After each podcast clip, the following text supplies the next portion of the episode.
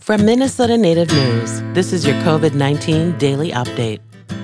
Hi, my name is Justice Sanchez, and I'm a team member here at Minnesota Native News. And last week, I got tested for COVID 19, and I wanted to share with you my experience. So, if you're thinking about getting tested, you can know a little bit more about what to expect. Pull up to the white tent, they'll take care of you. All right, thanks so much. My roommate and I scheduled the test on the MDH website for one of the days that there was community testing in the Twin Cities. Hi. there.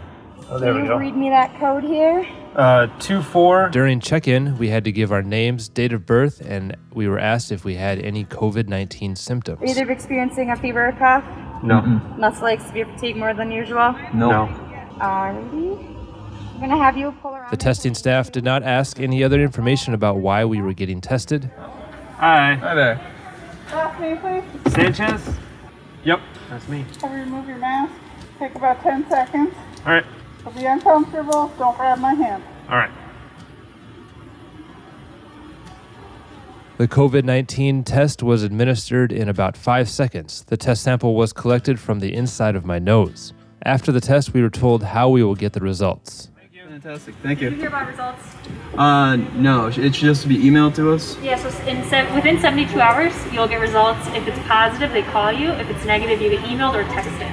All right. Fantastic. Thank you. Thank you. Our appointment was about 15 minutes in total, and we both got our tests back via email in about 72 hours. If you want to find out how you can get tested, head over to the MDH website, mn.gov slash COVID 19.